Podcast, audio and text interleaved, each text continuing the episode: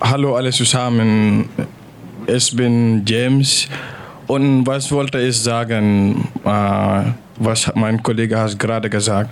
Ich bin auch fast fünf Jahre hier und habe Deutsch gelernt. Ich, rede, ich kann gut unterhalten mit den Leuten auf Deutsch und kann ich nicht arbeiten. Und ich habe etwas gehört, eine Frau hat gerade etwas gesagt über die Leute hier verkauft Drogen und so. Niemand will Drogen verkaufen. Aber wenn du keine Arbeit hast, wenn du eine Duldung hast, dann was machst du?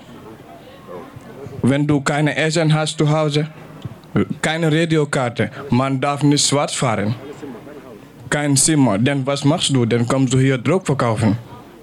Und dann die Polizei nach jeder Schwarze hier. In Stadt, irgendwo. Man kriegt überall Kontrolle. Und ich finde das nicht toll. Das war mein Hallo.